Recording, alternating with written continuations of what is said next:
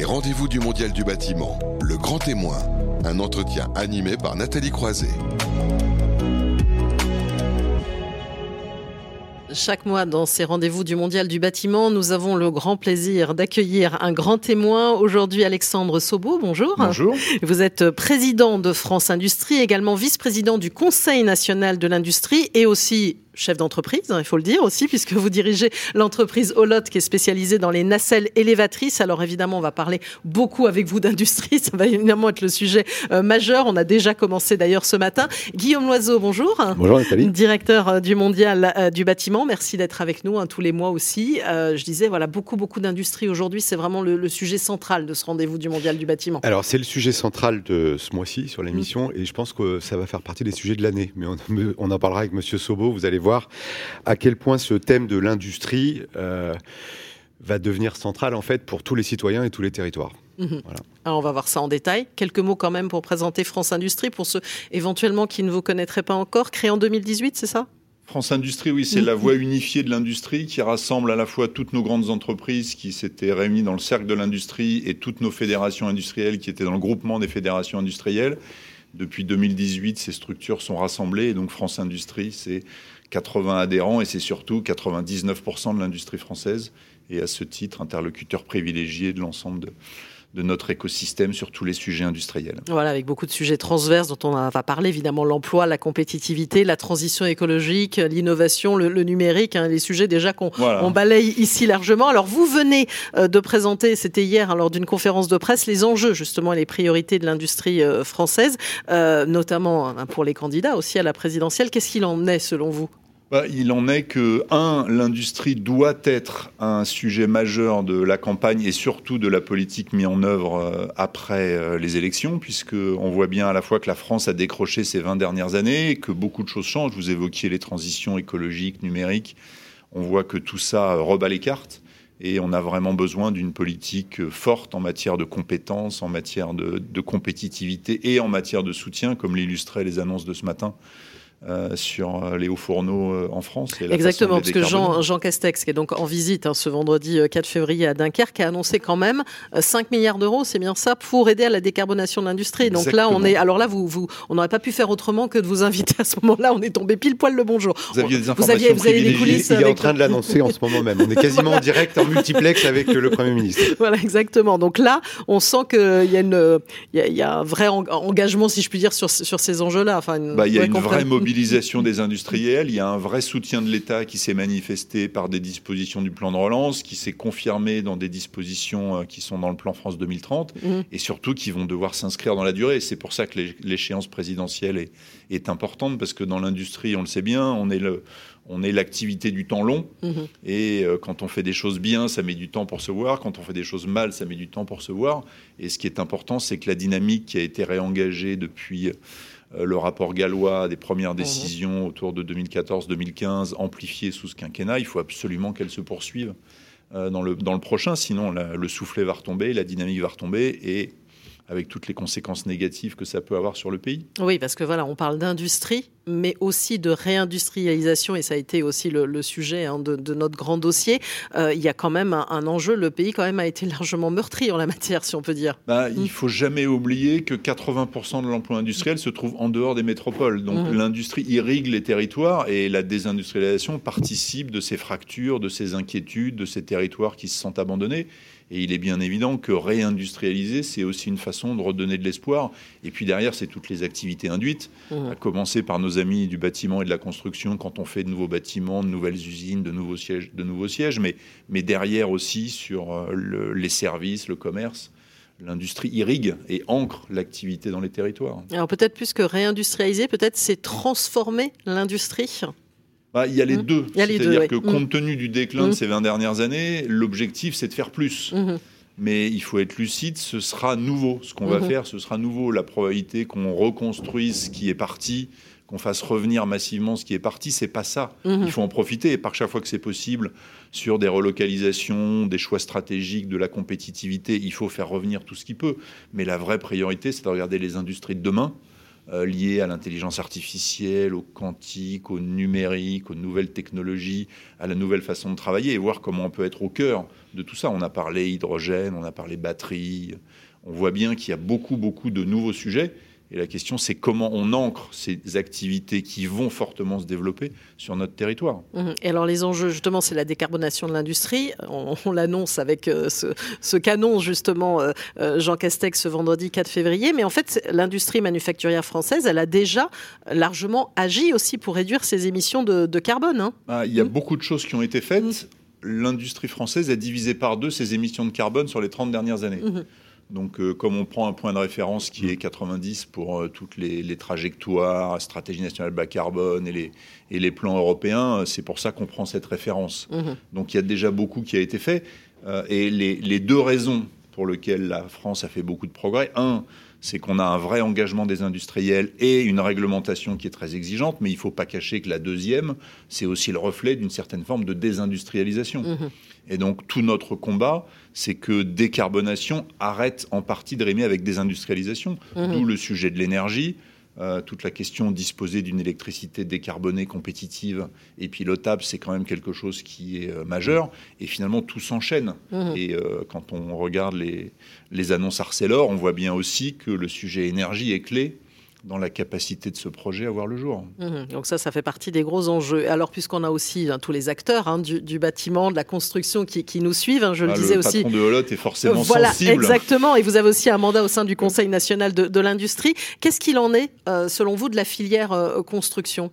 bah, Effectivement, on a une filière construction mmh. au sein du Conseil national de l'industrie euh, qui est euh, évidemment emmenée par... Euh, une grande entreprise emblématique qui est Saint-Gobain, mais qui rassemble vraiment tous les acteurs, depuis l'extraction, la, la fabrication de matériaux, les solutions technologiques.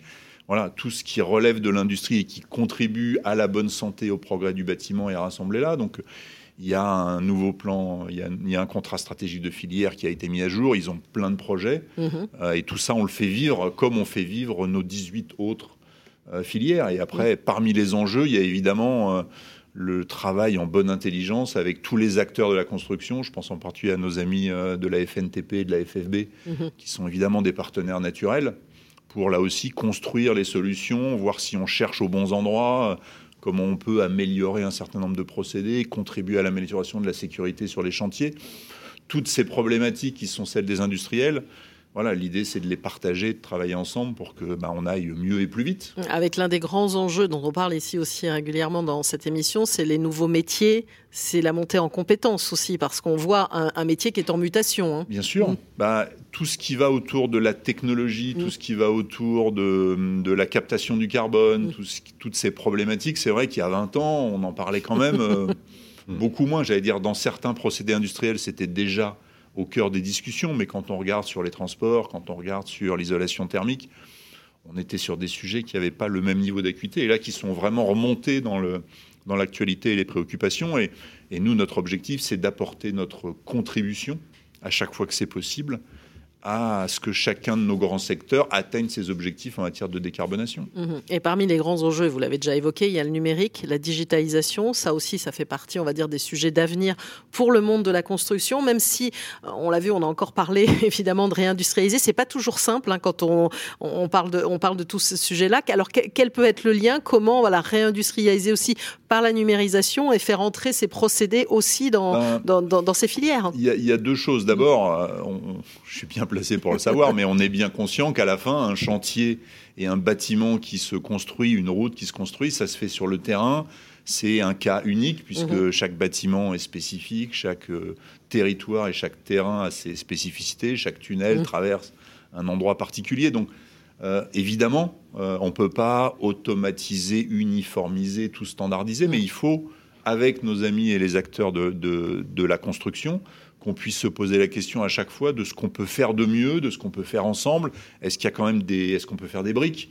On parle de construction hors site. On oui. parle de réutiliser des anciennes usines pour, pour voir si on est capable de modifier un peu la façon dont les gens travaillent. Je pense que la décarbonation de l'économie, c'est un formidable défi. Mmh. Alors, on a plusieurs façons d'y répondre. Il y en a une qui est dévastatrice, c'est d'accepter la décroissance. Parce que ça, ça a des conséquences économiques et sociales. Je pense que nos concitoyens... Je... n'y sont pas prêts. Je pense que dans le monde, personne n'y est prêt. Mmh. Et on a une deuxième voie, c'est celle de faire appel au génie humain, à la technologie, aux innovations. Et on voit bien, quand on regarde les, ces questions, qu'il faut regarder à toutes les étapes des projets. Mmh. Il ne faut pas juste se dire « je vais mettre des matériaux isolants ». Mmh. Oui, il faut qu'ils soient plus isolants, il faut qu'ils soient moins chers, il faut qu'ils aient, ils aient un contenu carbone qui soit plus faible. On parle beaucoup du, des sujets liés au bois. Par exemple, euh, mmh. voilà, moi j'ai, j'ai retenu de mes cours sur ce sujet que le meilleur, le meilleur isolant qui existe, c'est l'air. Mmh. euh, il ne faut jamais l'oublier. Donc, euh, je c'est crois que c'est vrai. toujours vrai. Hein. Mmh. Je parle devant des experts, mais je crois que c'est toujours vrai. Donc voilà, il faut qu'on accepte de reprendre l'ensemble des process, des chaînes de valeur, des méthodes de travail, et à travers notre expérience industrielle, qu'on voit à quel moment on peut contribuer, mais sans jamais vouloir faire le travail à la place des artisans de toutes ces grandes entreprises. Enfin, le monde de la construction a cette chance d'avoir des très grands acteurs reconnus internationalement, plein de, de petites entreprises sur le terrain de grande qualité, avec un engagement et un dévouement que le client que je suis salue tous les jours, et le fournisseur aussi d'ailleurs.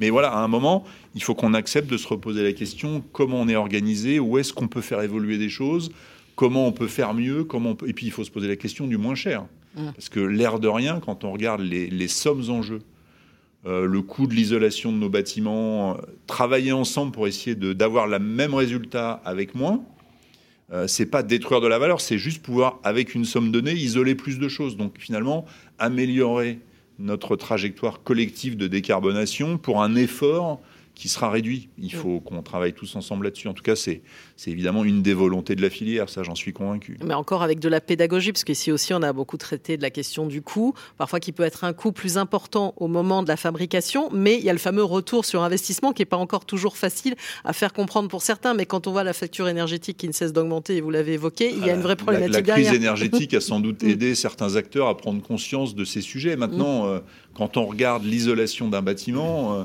On a plein de problématiques qu'il ne faut pas occulter. Il y en a une, c'est l'isolation des bâtiments. Elle est beaucoup plus simple et beaucoup plus efficace quand on peut la faire à l'extérieur. Mmh. Mais ça change le look du bâtiment. Donc vous avez déjà dans toutes les grandes villes qui ont des façades, des alignements, et cetera. Ce n'est pas possible. Euh, moi, j'ai regardé des bâtiments isolés par l'extérieur.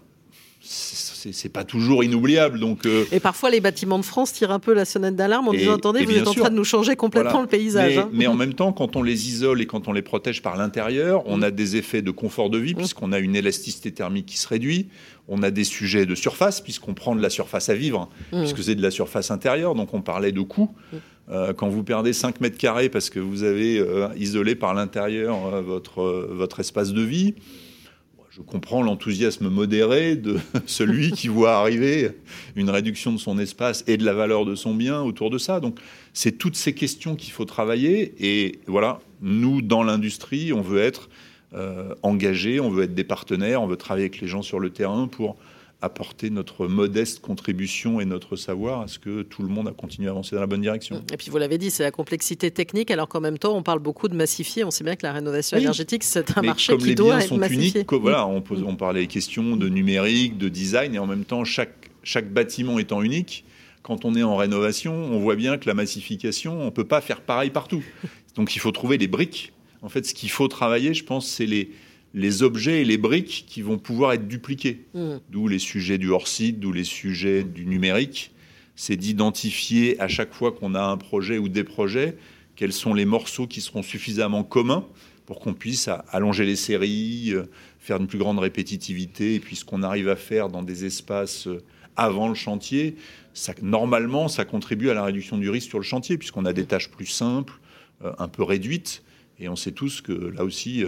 c'est des environnements qui sont compliqués. Hein. Pour en parler régulièrement à des responsables de sécurité sur des chantiers, compl- des chantiers complexes, c'est des vrais jobs, c'est un vrai engagement, c'est des vrais savoir-faire, c'est un boulot de tous les instants. Donc là aussi, essayons de contribuer à ce que tout ça s'améliore. Alors évidemment, dans tout ça, il y a des démarches volontaires hein, qu'on met souvent en avant. Il y a la réglementation, on ne peut pas dire autrement, qui fait bouger les lignes. Bon, parfois, la réglementation sur laquelle on se pose des questions. On, on a vu arriver la R E vingt vingt qui, finalement, oui. a un peu écarté le principe du BEPOS. Donc là, on était un peu noyé. Bon, on attend la R E P bâtiment. Euh, votre point de vue sur cette réglementation ? Bah, de façon générale, nous, à France Industrie, on porte une conviction qui est les acteurs de terrain doivent être moteurs. Mmh.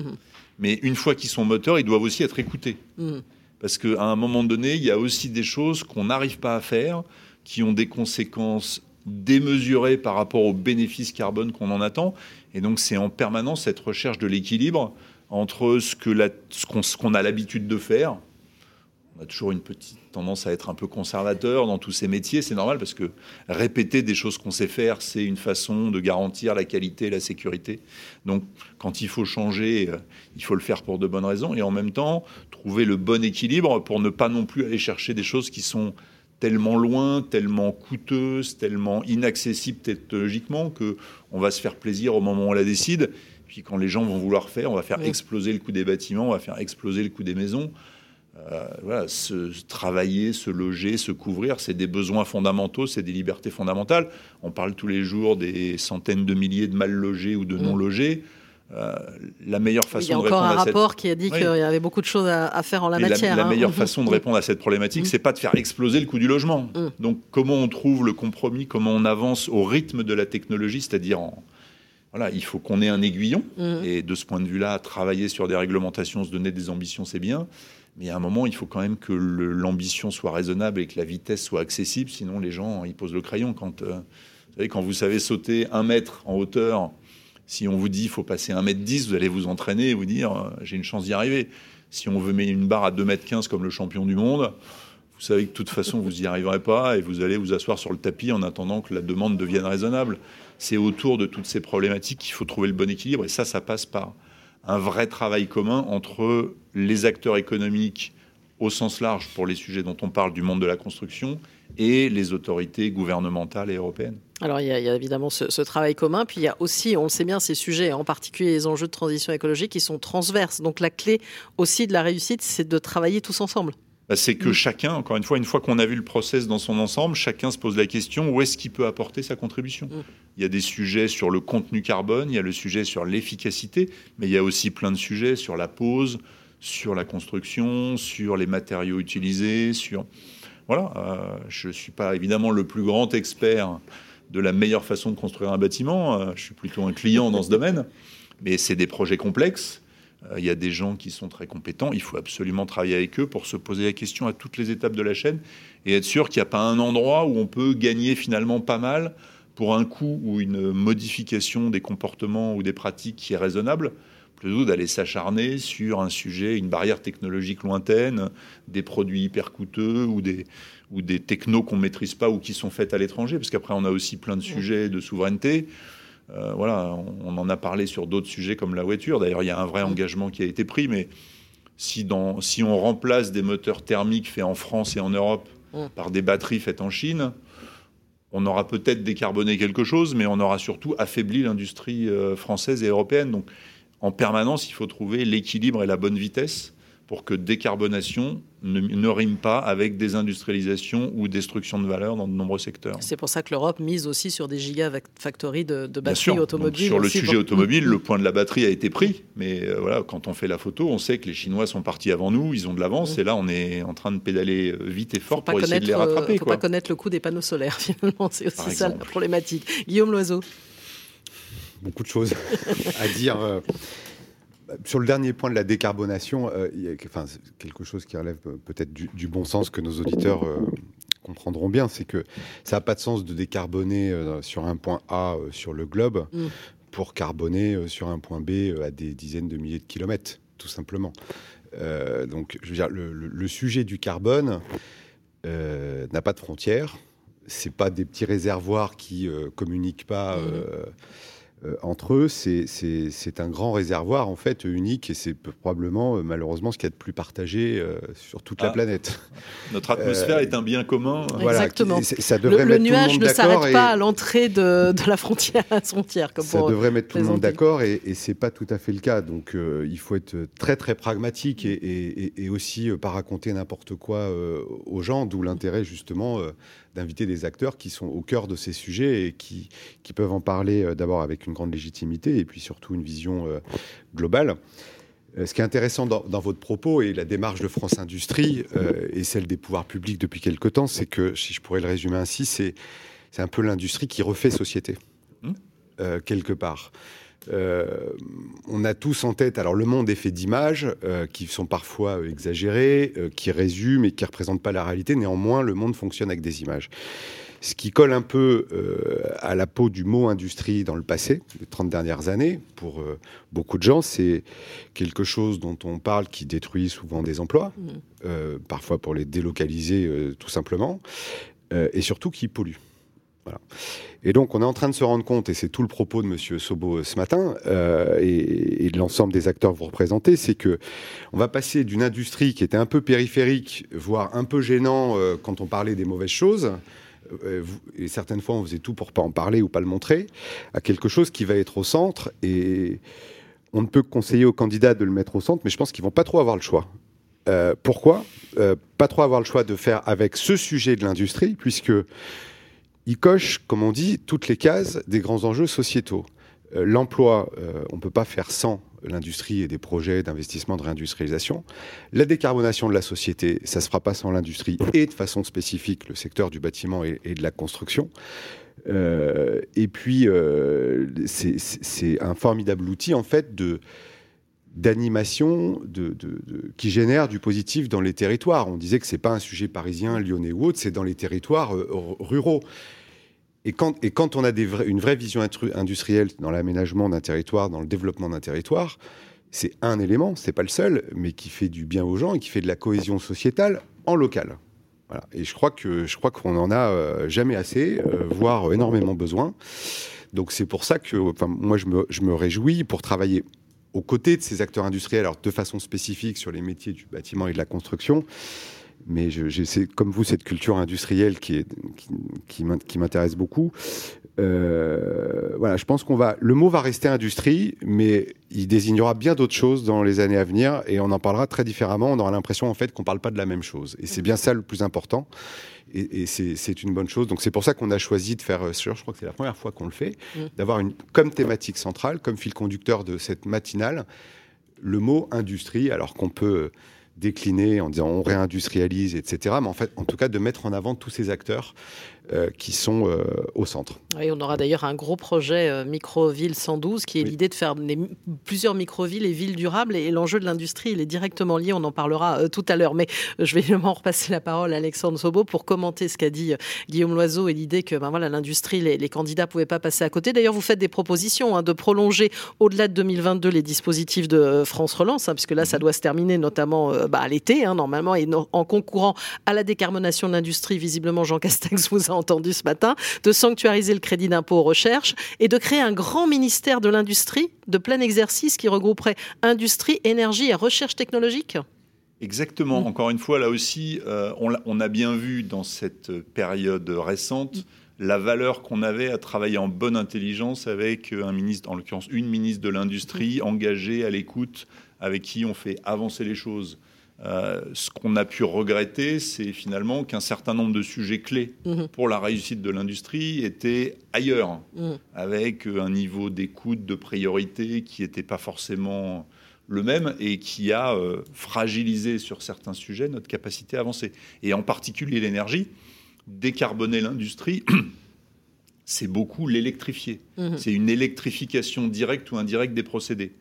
Que ce soit en faisant passer du courant quelque part, là où on faisait brûler du charbon, du gaz ou du pétrole, ou que ce soit en amenant de l'hydrogène parce qu'on a besoin quand même d'un carburant et que ce carburant, quand c'est de l'hydrogène, il émet plus de C O deux.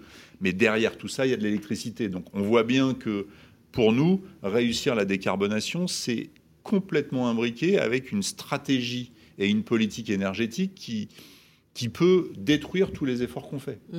Si vous voulez, si on électrifie mais que l'électricité est carbonée, on n'aura rien, on n'aura pas changé mmh. notre contribution et notre, notre apport au sujet de décarbonation. Et comme on a aujourd'hui des stratégies, dans nos principales filières émettrices, il y a des stratégies de réduction des émissions de carbone. Le, l'opération annoncée ce matin euh, autour d'Arcelor étant un exemple emblématique, mais un exemple parmi d'autres de toutes les bonnes idées, de tout ce qu'on sait faire. Euh, évidemment, le sujet quantité d'énergie, contenu carbone de l'électricité sont des sujets absolument majeurs.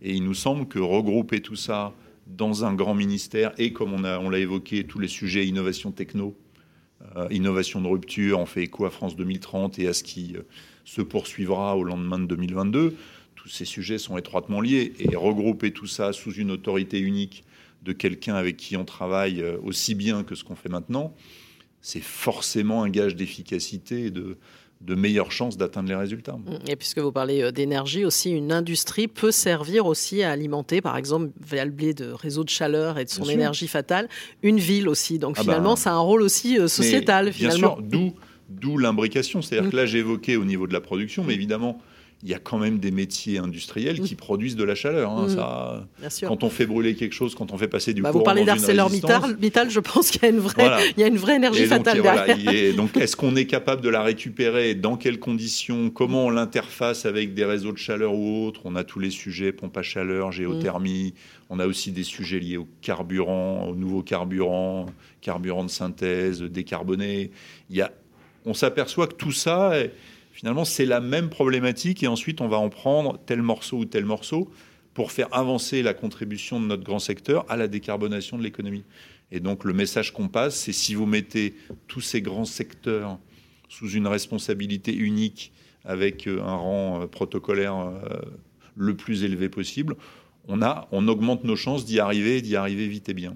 En tout cas, merci beaucoup à vous, Alexandre Sobo, donc président de France Industrie. On voit bien à quel point le sujet était central et rejoint aussi finalement tout ce dont on parle ici hein, dans le monde du bâtiment et de la construction. Vous voulez juste ajouter un mot, Guillaume Loiseau, en conclusion ? Non, en conclusion, en, en conclusion, je trouve que c'est très bien qu'on parle d'industrie de, dans le secteur du bâtiment et de la construction. Pourquoi ? Parce que l'industrie, en fait, son A D N culturel, c'est le culte du prix, qualité, délai. Mmh. Euh, et des process et de la vision globale. Et ça, euh, ça fera forcément du bien à l'ensemble de la filière bâtiment-construction. Voilà ce que je voulais dire en construction. Bah, merci beaucoup à vous, Guillaume Loiseau. Merci encore, Alexandre Sobo. On va merci. marquer une courte pause et on va zoomer sur la rénovation énergétique dans les territoires, parce qu'on parlait de rénovation, justement. On va aller dans un instant dans le dix-neuvième, à Paris.